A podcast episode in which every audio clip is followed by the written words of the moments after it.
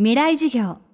この番組はオーケストレーティング・ア・ブライター・ワールド NEC がお送りします。未来授業火曜日。チャプター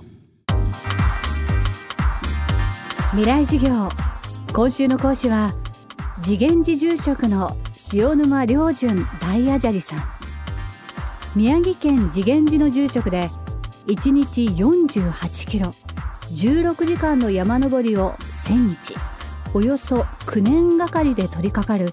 1300年に2人の成功者しかいない修行。千日解放業の達成者である塩沼さん。今週は歩きながら自分を見つめ直す方法歩行禅について伺っています。9年かけて山を登って降りる修行。千日解放業を達成しさらに飲まない食べない寝ない横にならないの4つのないを9日間続けるという死無用を達成した塩沼さん。今日は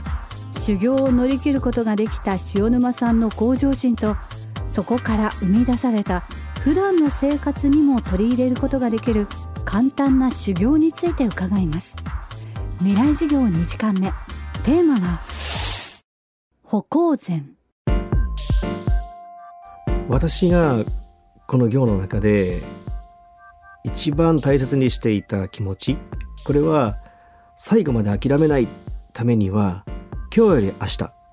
明日より明後日自分自身を高めていこうまあ行だったらよりいい歩き方ができるようにっていうことを常に創意工夫をしながら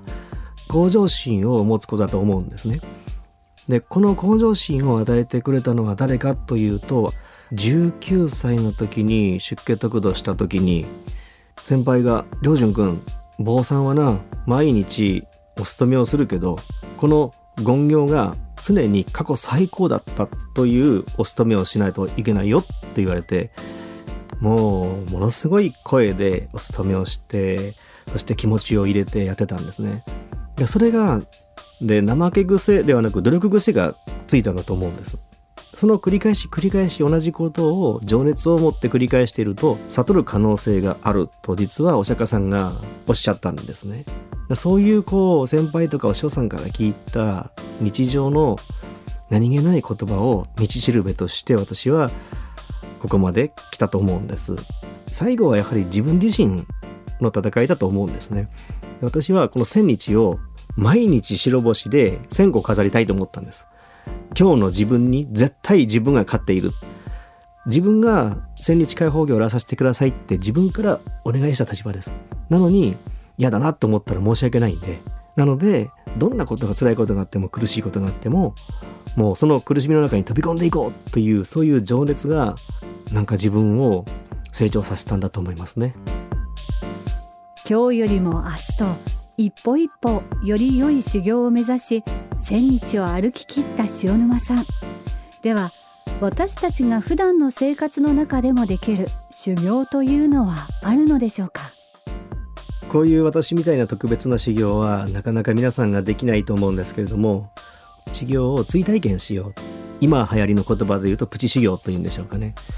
私は歩くことと1日5分でも10分でも座禅を組むことっていうのはとてもいいと思います効果的に。でまず一つは歩くことによって人間の筋肉の3分の2が足にあるわけです。その筋肉が動くということは血液が活性化されて脳にも非常に酸素が供給されたりまたその他の諸々の素晴らしいこう効果があると言われてアメリカのニュージャージー州にあるラトガース大学でも昨年それが発表されたくらいなんですね。ウォーキングメディテーションと言いましてでまさに座禅っていうのは座る禅ですけども修験道の修行っていうのは歩く歩行禅だと思うんです。それで私はどんなことを思いながら山の中で歩いていたかというと自分の人生の中で思い出す限りのまずごめんなさいを思い浮かべながら山を歩いてました。でそうすると人間っていうのは辛いこととか苦しいことがあるとどうしてなんで私だけがとその苦しみの矛先を相手に求めたりするわけですよねあの人があの時というような人のせいにしたりする自分があるけれどもよくよく反省してみれば自分自身も相手に対して不快な思いを与えていたかもしれないというこう反省に気づく時もあるわけですよね。その自分が気づくことによって自分の雰囲気が変わって相手が変わったりするわけなんですよね。ですから例えば会社に行く時には昨日あったいろいろなことに関してごめんなさいとかありがとうとかそういうふうなことを思い浮かべながら会社に行ったりまた帰ってくる時は反省したり想像しながら考えながら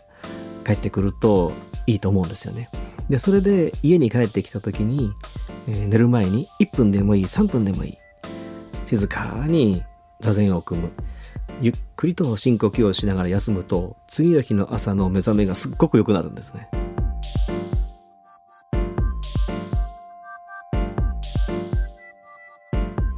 未来授業今週の講師は塩沼良純大アジャリさん。今日のテーマは歩行禅でした。著書歩くだけで不調が消える歩行禅のすすめは角川から発売中です。この番組はポッドキャストでも配信中。バックナンバーも聞くことができます。アクセスは東京 FM のトップページから。明日も塩沼良純さんの講義をお届けします。